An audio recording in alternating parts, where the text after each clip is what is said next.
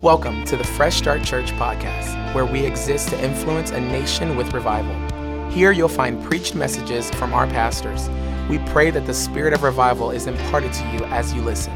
To watch live, check us out on YouTube or visit our website at freshstartaz.com. And to stay connected with us, be sure to follow us on Instagram and Facebook. I know it's Mother's Day, but I feel like something of substance is happening over our nation.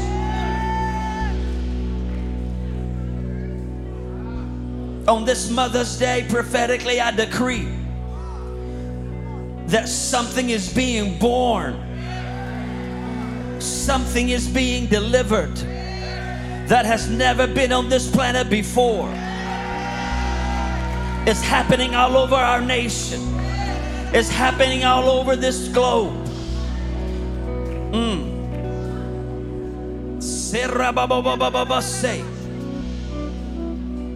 Let it be so, Lord. Let it be so, Lord. Let it be so, Lord. Let it be loosed. Let it be loosed. Hallelujah. Open your Bibles to Luke chapter 13 and uh, just remain standing while we read the word today.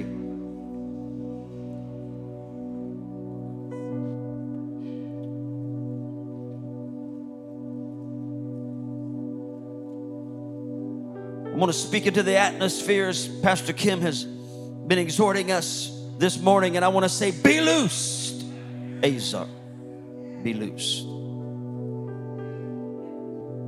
I'm going to be speaking to and on behalf of the women of God today. And I was thinking about something that evangelist Tony Suarez says last week that Rod Parsley taught him, and that is when you when you speak to something, you speak through something. In other words, the point is, is when you speak a word to someone specifically, and I have a specific word for the women of God today. When you speak a word to someone, it goes through them if you have the faith.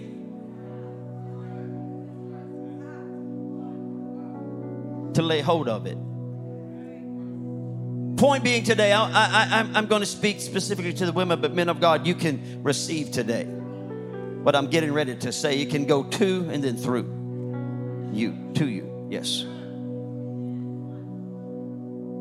Luke chapter 13. Now he was teaching in one of the synagogues on the Sabbath. Who? Jesus. And behold, there was a woman. There was a woman who had the spirit of infirmity or weakness 18 years and was bent over and could no wise raise herself or straighten or strengthen herself.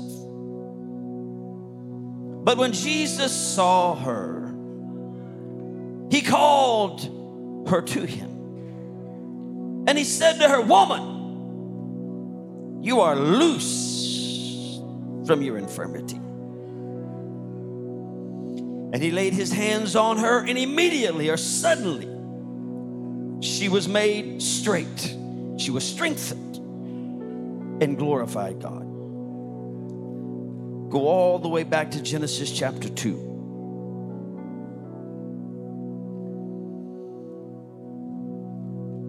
Verse 18 Then the Lord God said, It is not good that man should be alone. I will make him a helper comparable to him. The word helper here in the Hebrew is Ezer. Ezer. I will make him an Ezer. And out of the ground the Lord formed every beast of the field and every bird of the air. And he brought them to Adam to see what he would call them. And whatever Adam called each living creature, that was his name. And so Adam gave the names to all the cattle, to all the birds in the air, and to every beast of the field. But for Adam, there was no, or there was not found an Ezer comparable to him. Lord, speak. Speak, O oh Lord. Let revelation come. Push me beyond even what I know. Let us hear your heart today. And the church shouted, No, I said the church shouted. Hallelujah. You can be seated this morning. Go ahead and give the Lord a praise. Thank you so much. Hallelujah. Be loose, Ezer. Ezer is a fascinating Hebrew word. It's mentioned 21 times in the Old Testament. It's mentioned two times when God was referring to women. The two verses I just read to you out of Genesis chapter 2. 16 times it is used to describe God Himself. The other times it is used to describe warrior bands that came to help Israel in the time of battle. Ezer. The word itself literally means power and strength. It is used to describe the strength of God in battle. It is used to describe God's ability to protect us. It is used to describe God's persistence in warring until the victory is won. That's why God never lost anything. He always wars until the victory is won.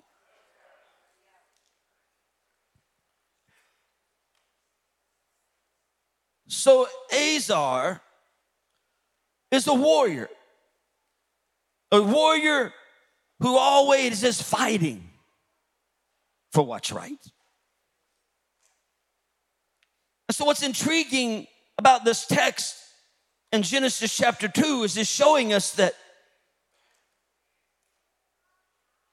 after Adam had named all the animals, and the reason for this situation apparently is because God looked at Adam and realized in his isolation it was not good. Everything else was good, but this wasn't good.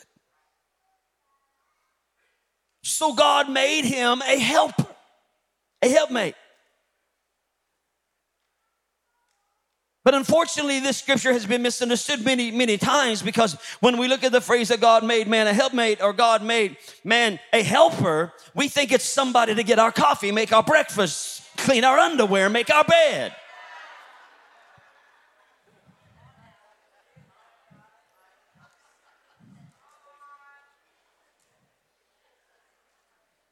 But when it says God made woman a helper, it means he made her a warrior.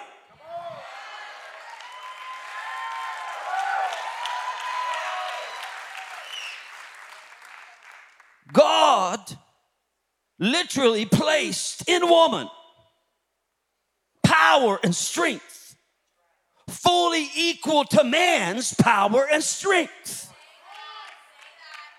you got a problem with that, then you you you're totally something twisted in your brain. If you think God has a Holy Ghost for women and then he has a Holy Ghost for men. Last time I checked, it was same Holy Ghost. Some of you men are already getting uncomfortable right now. Don't look, don't look, don't look. God help you, we're just getting started. See, women of God, you have been created for war. You may have got your eyes from your daddy. You may have got your nose from your mama. But you got your Ezer from God.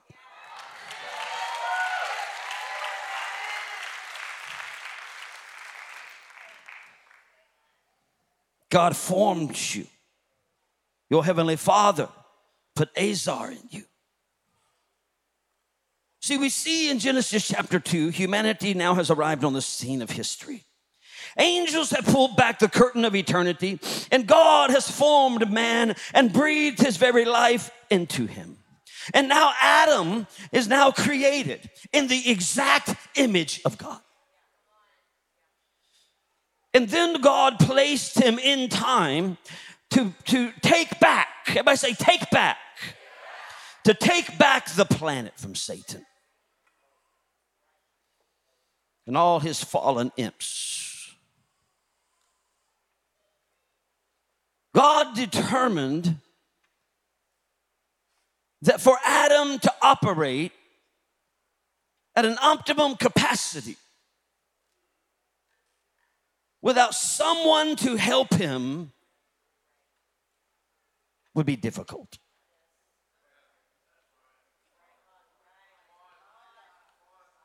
As I mentioned up to this point, everything that God had declared was good.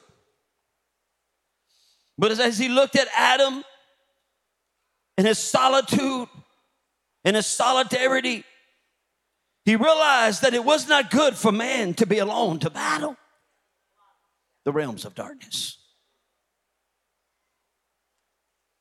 So, God, in His infinite mercy and wisdom, made him an Ezer so that together they could dismantle and defeat the devils and take dominion in the earth. Oh, he could have created another man, but he didn't. Somebody say, Thank God, man of God.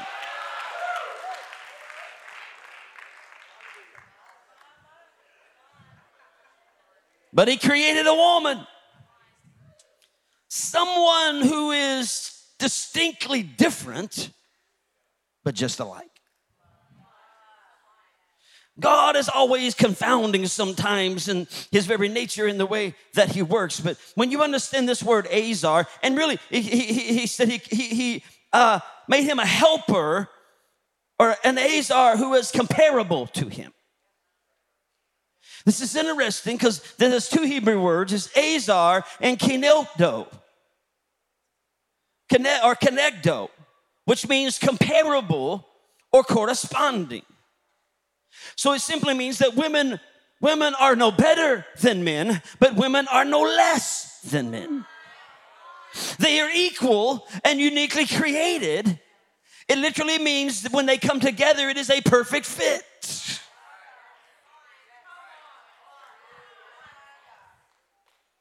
Same but different. It's, it's like your hands. Look at your hands. You got a you got a right hand and you got a left hand. They both made out of bones, flesh, nerves, tendons, muscles. They're the same, but they're different. Matter of fact, they're like opposite because one is right and one is left. If you take the left hand and lay it on top of the right hand, it's opposite. But yet, when the hands work together, it can accomplish more.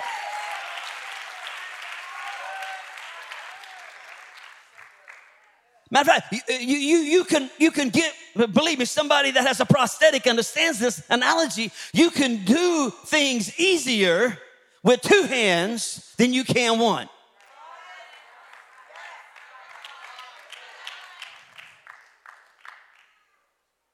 So when God looked at Adam and he, he was powerfully and wonderfully made, breathed, God breathed his life, his very DNA inside of Adam. Then when he saw that he, that he could not, all that was created was good, but there was nothing comparable to him. So we know the story, put him to sleep, went in and grabbed his rib out, brought his rib out, and created woman. And then brought her to Adam and said, Here, she's yours. What's her name? Whoa, man.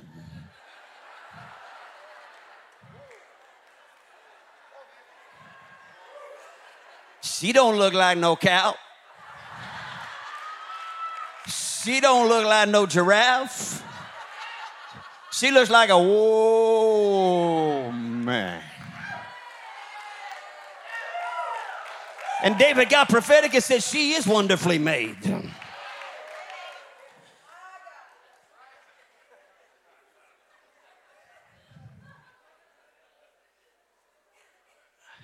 I come to set some men free today. I don't have to preach this because we know this in this house, but I'm going to preach it anyway because I like preaching it because I like making religion mad.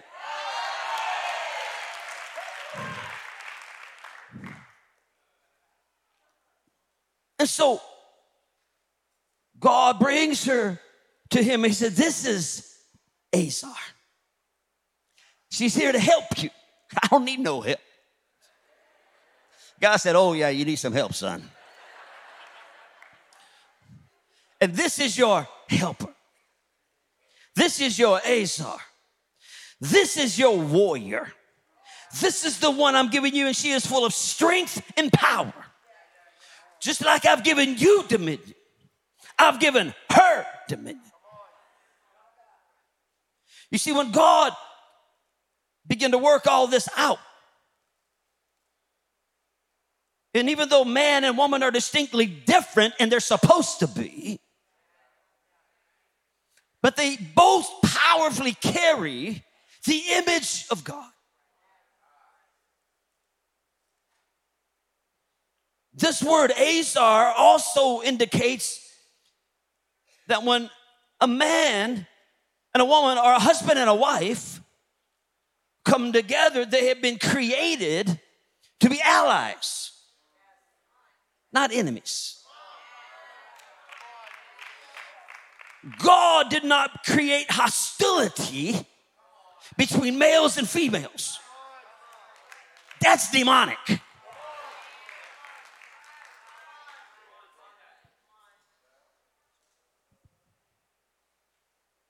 So God made him an Ezer. God's intention for husbands and wives and men and women were that they would be able to do life together and do it well. You see, what we, what we have failed to understand that we who are under the new covenant understand the power of the cross. And that through the power of the cross, we no longer live under the sway of the fall.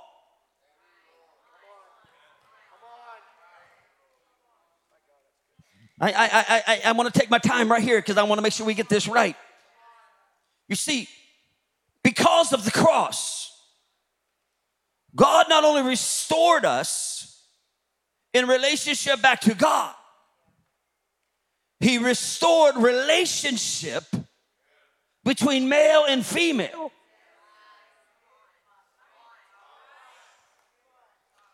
The whole purpose of the fall was to destroy a relationship that was released to walk in dominion. Sin brought separation between God, man, and woman, and man and woman. And it even stirred hell up greater when God said that woman's seed will crush your head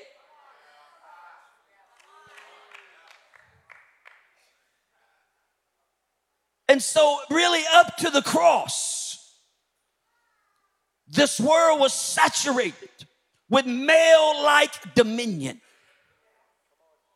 Even Israel, the people of God culturally, were dominated with males.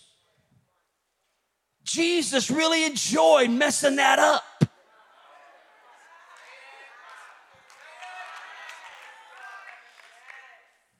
So, because of the cross, we no longer live under that curse. We no longer live under the sway of that fall. But now we have been repositioned to recover what was lost. What is that? Dominion. Dominion. Somebody shout dominion. But what we have failed to understand, even in the church, that there is difference between dominion and domination. Where sin will cause you to try to be dominant over someone, but the finished work of the cross empowers you to take dominion in the earth. See, when you walk in dominion, you walk in the ability to exercise influence on the behalf of other people. When you walk in dominion, that means you, you want to influence people for yourself.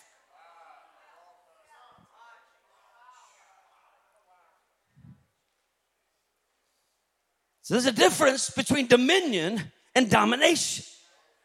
When a culture is saturated in, in male domination, it weakens the culture.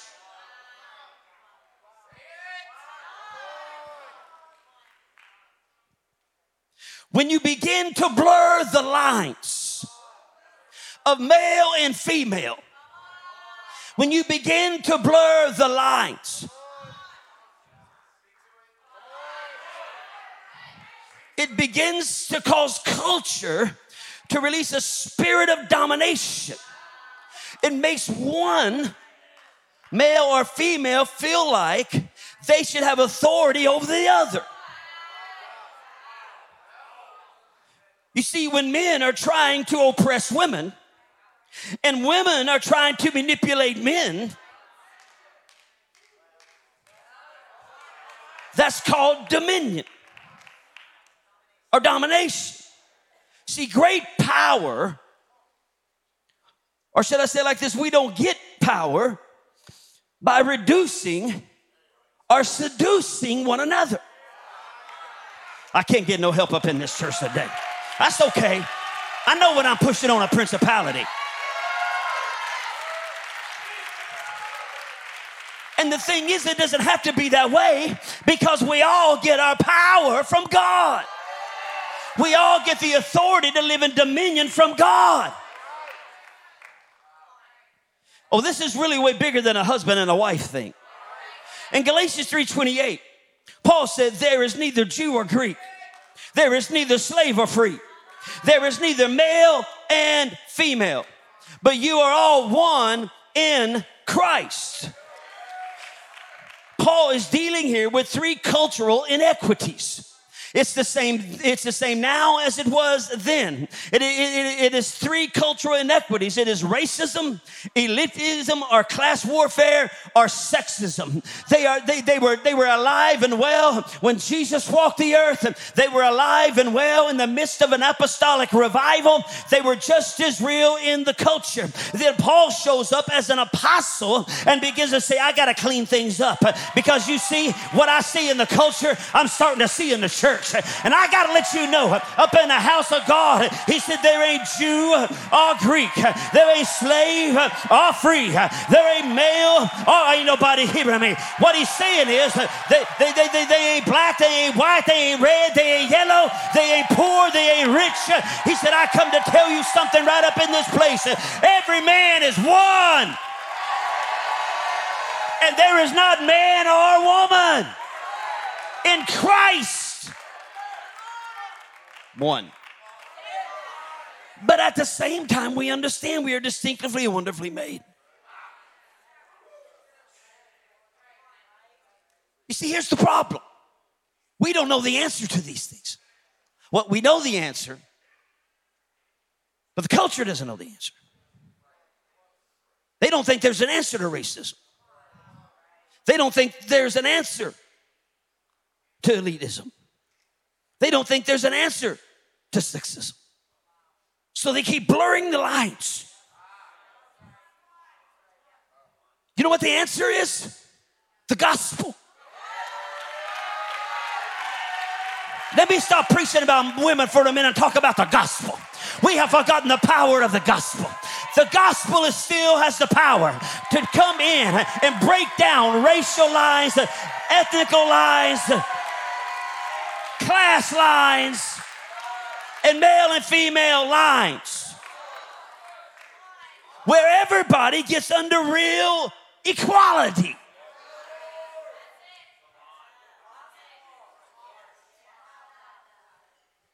See, we know, we know there's black, there's red, there's brown, there's yellow, there's white. We know that because we are distinctively, wonderfully made. One no greater than the other. But culture wants you to think that's a problem. It's only a problem if it's not found at the foot of the cross. Let the culture think that, but do not let that in this church.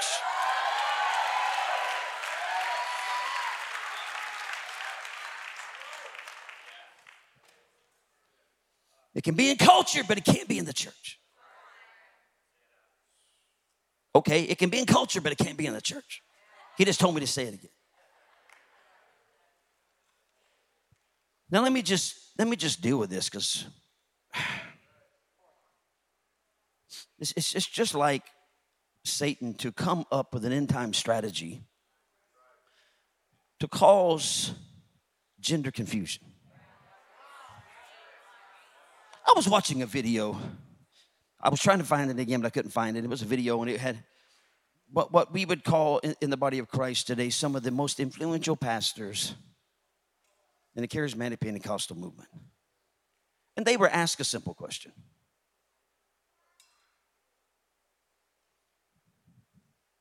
The simple question was, is how God going to deal with homosexuality?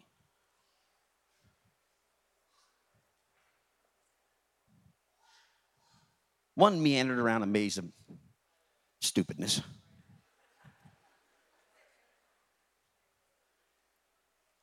The other made the statement, well, I'm, I'm evolving and I continue to evolve on my stance. And, and, and both of them kind of came to, it's complicated. It's complicated. Have you ever noticed when someone talks about adultery, they just talk about adultery? Have you ever noticed when someone talks about fornication, they just talk about fornication? But when they talk about homosexuality, they spend the first third of their message apologizing that they have to deal with this.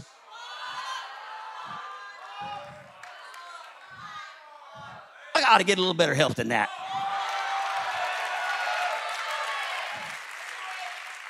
What is it? What is it that causes us pastors to cower? Because we'll talk day and night about fornication and adultery, but we don't want to touch homosexuality. Like it's a hot topic. It ain't a hot topic. Fornication, sex outside of marriage is sin. Adultery, sex with somebody besides your partner is sin. Homosexuality, a male having sex with a male or a female having sex with a female, sin. Don't try to blur the lines. It's not complicated. I know I'm a simple man, but it's pretty simple. Simple math.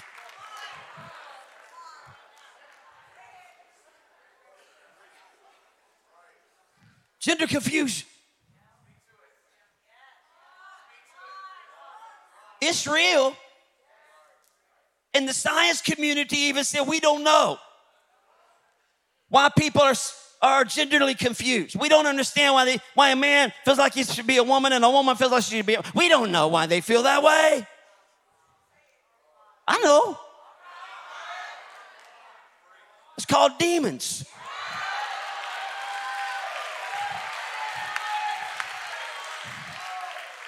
It's called being delusional. It's called being deceived. It's called being stupid to think there's more than two genders is stupid. The Bible says that, they, would, they, they would profess being wise, though they are becoming stupid. Okay, fools. Look, this is a serious thing. And while, I, while we're here as, as moms and dads and grandparents, aunts and uncles, We've got to make sure. There's a reason they want our kids four more years. It ain't because they think they're not smart enough. It's because they want four more years to indoctrinate them to make them think that they are confused about who they are and who God has made them. And it's okay. It's not okay. And if you're a real mama and a real daddy, you're going to lay hands on your kid and you're going to make sure the power of the age and their foolishness is broken off their minds.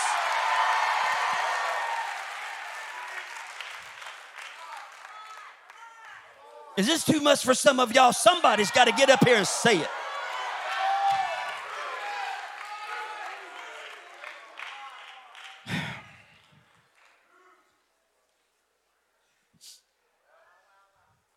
I read something that said these, these crazy people professing to be wise, but they have become fools. Educated but stupid. said, There is no limit to gender. What do you mean there's no?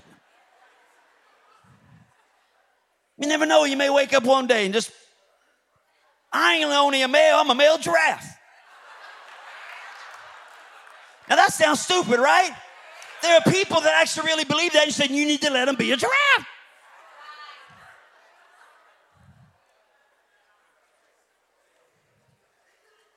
They're not even trying to hide it anymore. They're not even trying to act like, you know, don't watch what we're doing over here. You know why? Because the church, the church has shut their mouth. Because preachers are getting on TV and saying, well, it's complicated. No, you need to stop being woke and start being awakened to the reality of what's going on in our nation. God intended for the family to be the strongest entity in the earth. God intends for male and female to get married and have kids and procreate and take dominion. Period.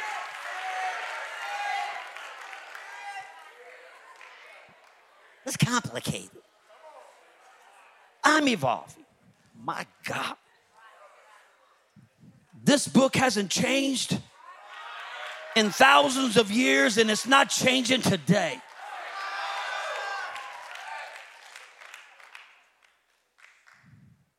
Where am I?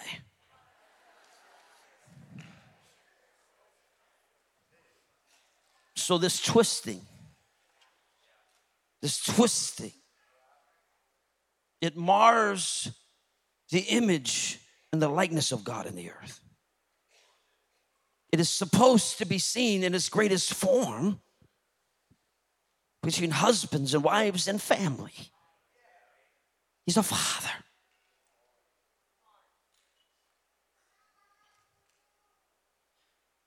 So when we begin to twist God's intention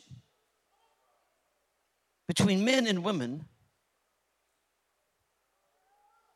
the enemy's idea say, where did it come from? It came from hell.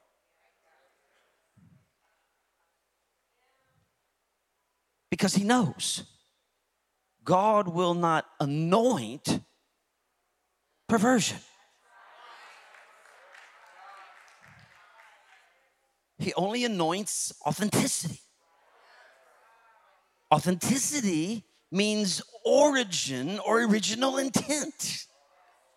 Go back to Genesis 2 origin and original intent.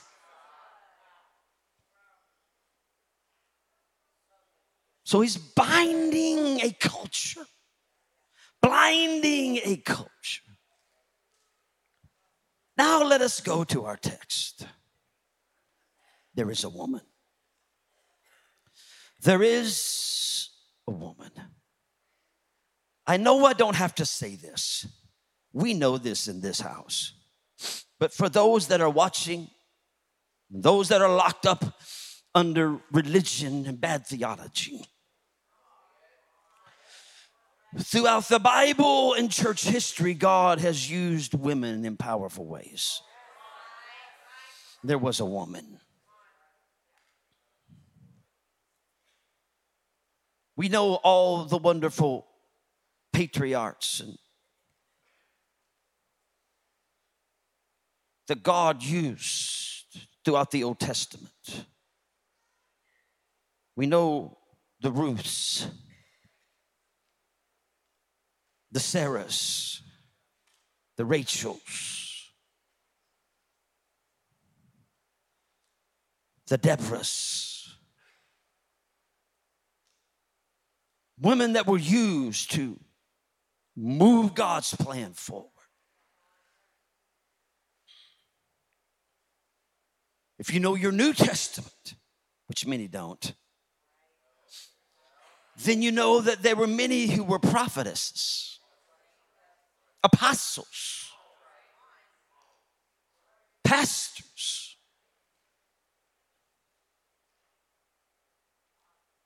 God has always used women, powerful ways. Almost, if not every, but for sure almost, to my knowledge, every modern day revival began with the cry of a woman.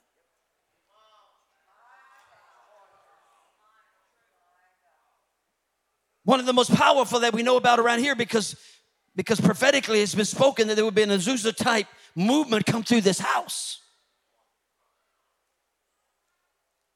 That many times it is the apostle, William Seymour, he gets the credit. But in reality, before William Seymour even knew there was such thing as the baptism of the Holy Spirit. There was a woman, and you have to forgive me, I forgot her name, but there was a woman who had experienced through Parham's ministry the baptism of the Holy Spirit built a relationship with William Seymour and began to talk to him about the baptism of the Holy Spirit and began to explain the ways of the Spirit deeper to him to the point that he began to hunger. He began to cry out for the baptism of the Holy Spirit.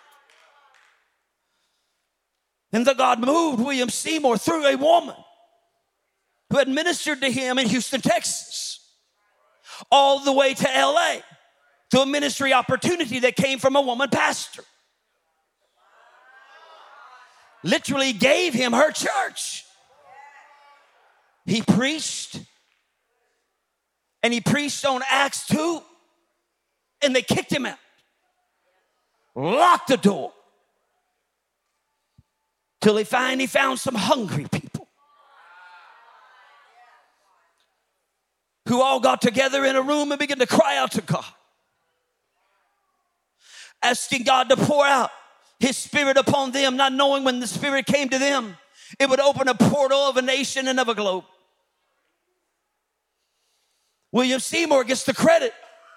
But if it had not been for that woman that had been baptized in the Holy Spirit before, see, some people don't even understand church. Some people think William Seymour was the first guy to get filled with the Holy Ghost since the apostles. Please stay with me. The Holy Spirit has never stopped moving in the earth. He's always had a remnant, He's always had a people. But you'll see it over and over again. Women and women, nobody knows their name. Nobody put them in the big story. It was a politically and Pentecostal correct. There was a woman. Everybody shout a woman. Jesus walks into the synagogue on the Sabbath, filled with men and women. And as he walks into the room, he sees a woman. The Bible says he saw her.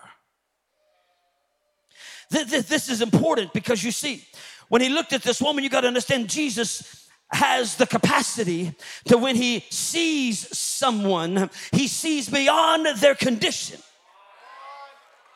into their position.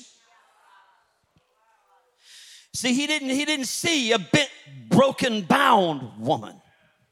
When he looked at that woman, he saw Ezer. He saw a warrior that needed to be loosed.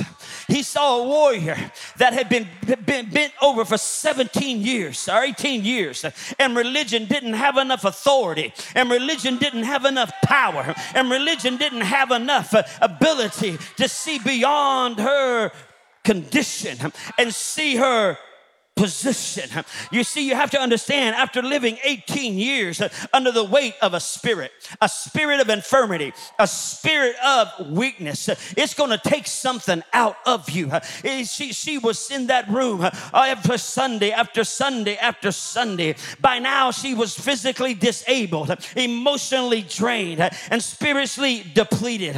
But when Jesus showed up, he began to, he saw her in her condition, but he began to speak to her position. I want you to get a hold of this. When he called her, or when he looked at her, who he saw was the daughter of Abraham. Yeah, yeah, yeah. You see, he, he says she's the daughter of Abraham.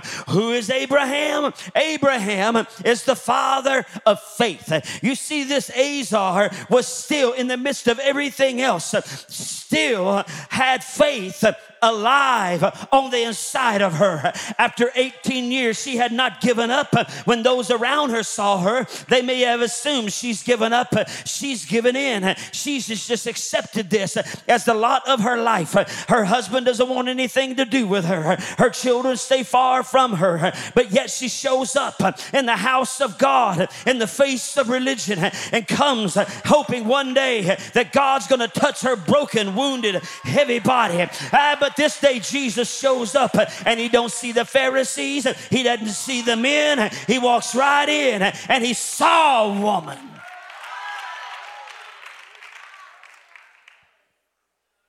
He saw faith.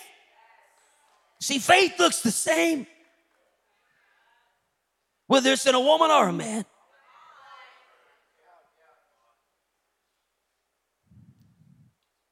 She kept her faith alive. Or maybe her faith kept her alive. This daughter of Abraham had faith to fight for a promise. After 18 years, she still shows up. And Jesus spoke to her Woman! Or maybe he just said, Woman. We're Pentecostal, so we shout it.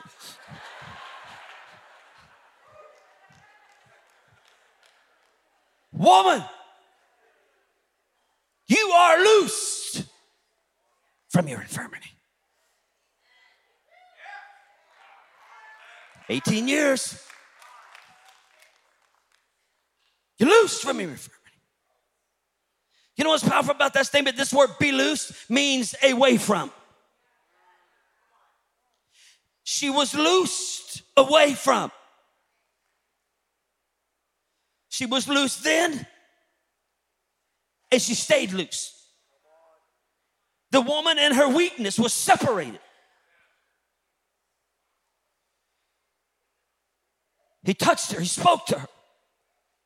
What did he speak to her? He spoke strength to her. Woman, you're loose. I have to tell you this morning, you can choose to listen to the lies of the enemy rather than the truth of God.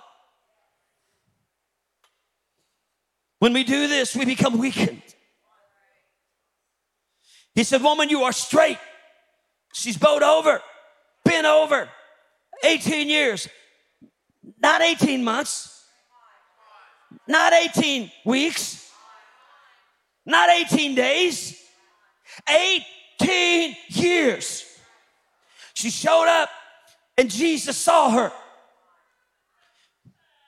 And she was weak, but he came to separate her from her weakness. okay, I hear it in my spirit. I hear the religious, the religious misogynists already. Yeah, yeah, yeah. I hear them. I hear the religious misogynists quoting to me out of First Peter chapter 3, verse 7. Husbands, Likewise, watch this 12 with them with understanding, giving honor to your to the wife as the weaker vessel. And being heirs together of the grace of life, that your prayers may not be hindered. Powerful verse, unless you're a religious misogynist. Then you run around saying women are weak. Well, you haven't even read the verse yet. Number one, he doesn't talk about women, he talks about wives. And so for so, some of you who think you have authority over women,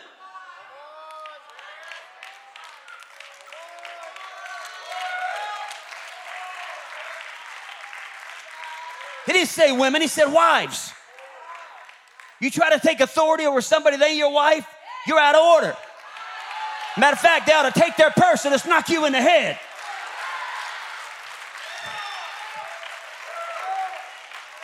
Because if you ain't gonna marry them, you have no right telling them anything.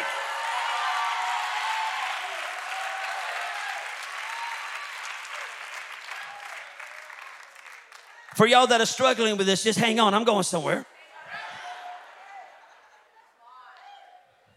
Have, have you heard that in church? Men should have authority over women. That's not what it said.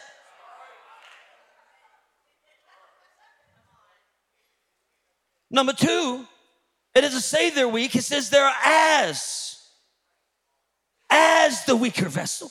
It didn't say they are the weaker vessel. Read your Bible sometime. Quit reading it like you want it to say.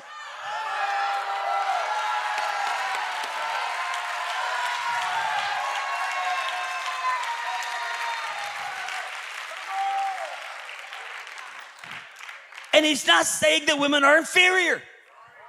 He's saying they are heirs. Okay, let me break it down. It's, it's, it's no surprise that the, the, favorite, favorite verse is turned uh, uh, uh, uh, to, to be an arsenal of the religious that want to dominate and control women because they're weak. They're weak. And they go around saying, Woman is the weaker vessel. She created the weaker vessel. She's the weaker vessel. Know your Bible. It says we are, we are to be, they are to be given honor the term of value or worth. It means value, worth, or respect, honor. When he uses the terminology, that they are as to the weaker vessel. It's a metaphor. It means he's using a metaphor, a figure, a speech, a simile. Like in Matthew 10 16, when Jesus was teaching, he said, Behold, I send out sheep in the midst of wolves. Watch it. I send out as sheep in the midst of wolves. Therefore, be wise as serpents and be harmless as doves. He didn't say he's sending us out like a sheep or as a sheep. He's sending us out, or excuse me, what, he, what he's telling us, we're not sheep, we're not serpents, and we're not doves. It's a metaphor. Same verbiage here when he talks about a vessel. It's a metaphor. It's actually a term, a pottery term. See, we tend to think weakness is in terms of inferiority. But what it means here is they should be cared for, they should be respected, they should be put in a special place of honor so that they can be admired and you're going to make sure that nobody mishandles the pottery because you don't want it to get broken.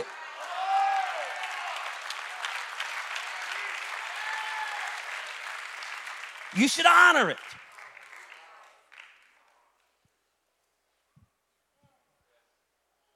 Means they're heirs together. That's what he says.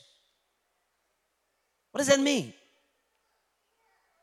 It doesn't mean that they need our covering or authority to stand before God. Like, really?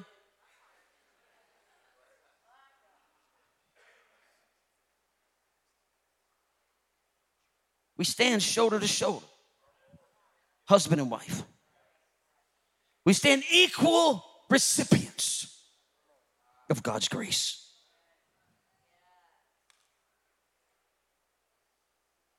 We're all adopted same spirit, same inheritance.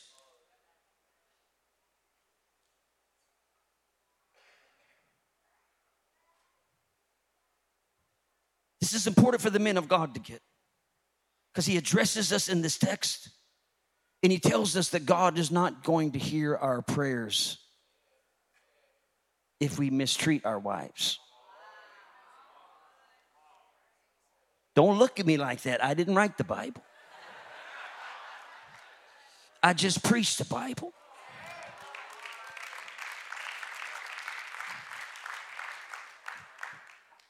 Oh, she was weak, but Jesus came to separate her from her weakness. And then the Bible says, the last thing, and I'm closing, and I know some of you are so thankful this morning, but he laid his hands on her.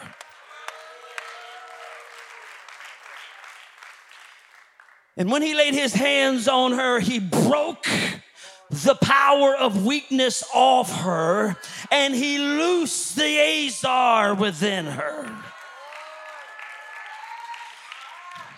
You see, he didn't just lose her from something, he loosed her to something.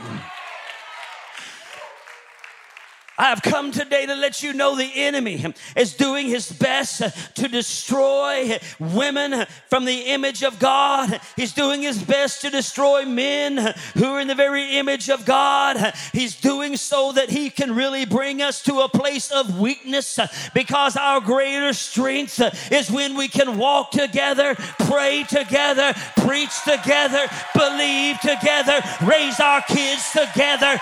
God wants the man and a woman to be together. And when they are, there is no greater power in the earth. Get up on your feet and shout, Yes!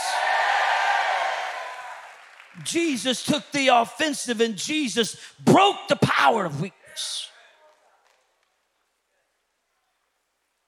See, weakness is the inability to produce results. She had ability, but she couldn't activate the ability. Too long under the weight of weakness. But when Jesus showed up, Ezer put his hands on Ezer. Strength and power was released, and she straightened up. Just straighten right up.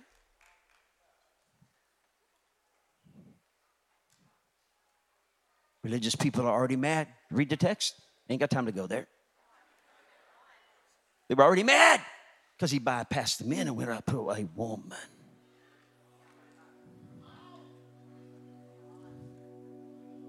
Put his hands on her. Come on, men of God. Do you know, man of God? You have you actually have Ezer in you. Because it's the DNA of God.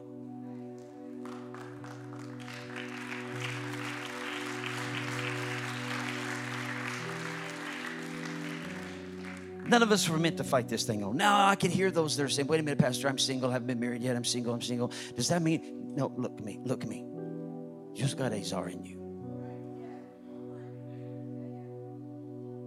You said, but I got to have somebody that, you know, that, that, that completes me. No, that's not what the Bible says.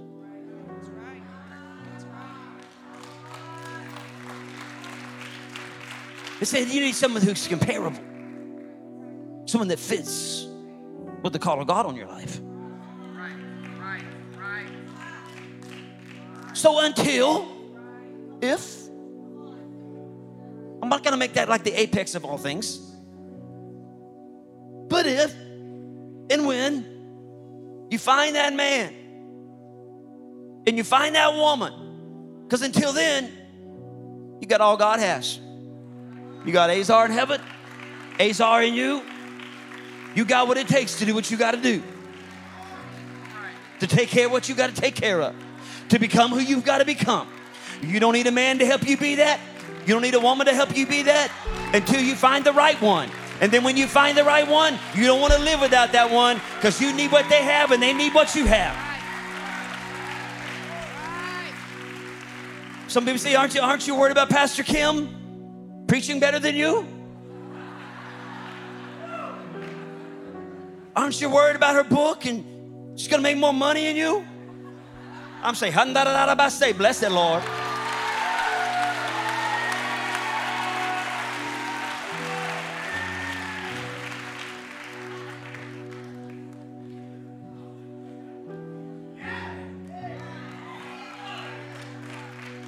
Some of y'all need to make sure you find somebody that has good discernment.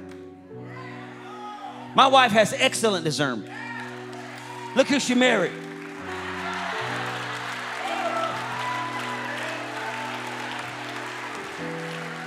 And we give all the glory to God. Sometimes you just got to tell the truth to shame the devil.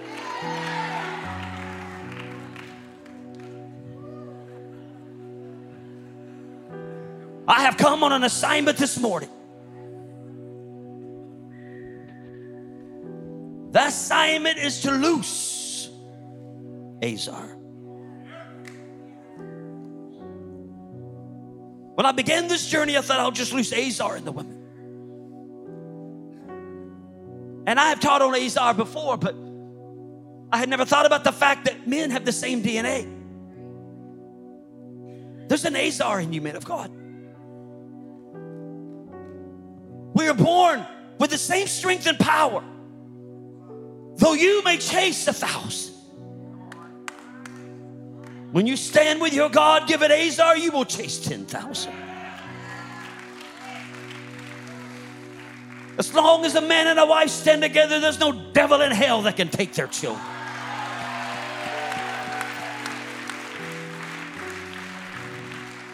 One may be weak one day, one may be strong the next. It doesn't matter as long as you stand together. Like I said, if you ain't got a man to stand with you and a woman to stand with you, God stands with you. We are not a defeated people. We are on this earth, and we need to take dominion over the works of the enemy and push back the powers of darkness and let it know you cannot have my marriage. You cannot have my children.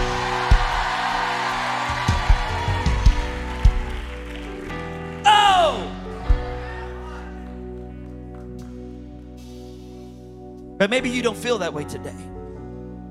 Maybe you feel that this, this wonderful woman, which we tend to think that she was all alone, but there's no reason to think she was all alone. Her husband could have been there.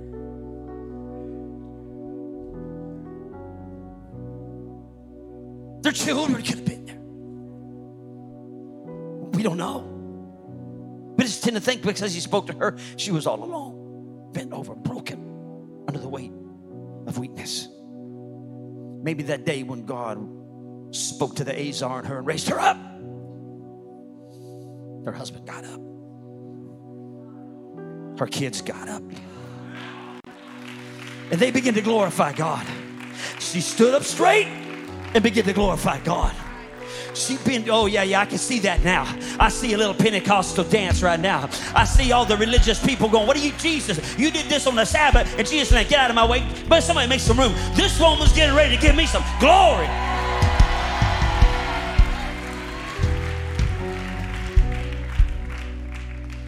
So I don't know what you're going through, ma'am. I don't know what you're going through, sir. I don't know where your marriage is at. I don't know where your children are at. I don't know what atmosphere is like in your home, but I have come to lose Ezer, and I have come to tell the devil he needs to back off and back out. And today's your day of victory. Today's your day of uh, dominion. Today is your day. Revival is coming to your house.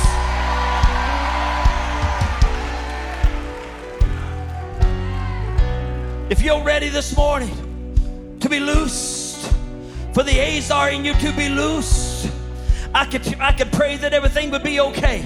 I could pray that everything would be happy and clappy in your home. But I would rather pray your Ezer awake.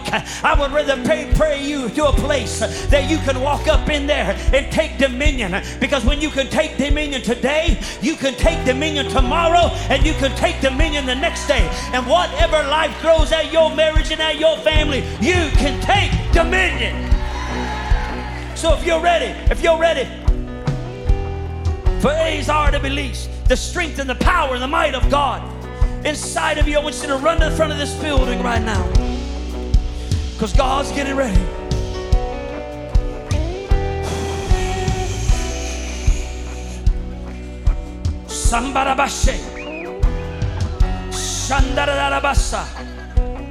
The plans of the enemy are getting ready to be pushed back. I feel in my spirit that there has been a weight for many of you There's been a weight placed on your marriage. In other words, your marriage is under stress. Some of you are here because your children are all crazy right now. And you know that they know that they know better. You know they know.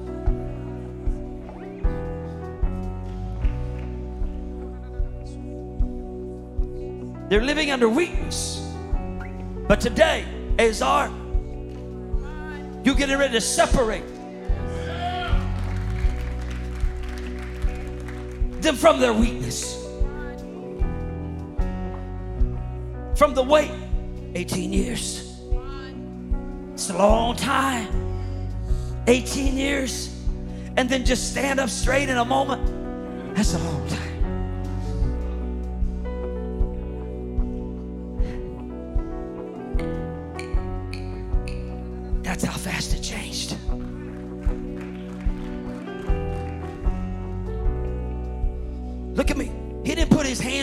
Loose. He already told her she was loose. He put his hand on her to impart strength.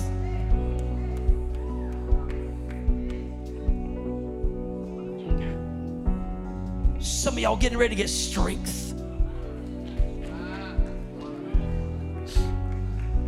The power and the strength is in you. It's getting ready to rise up and live. I want you to throw your hands up.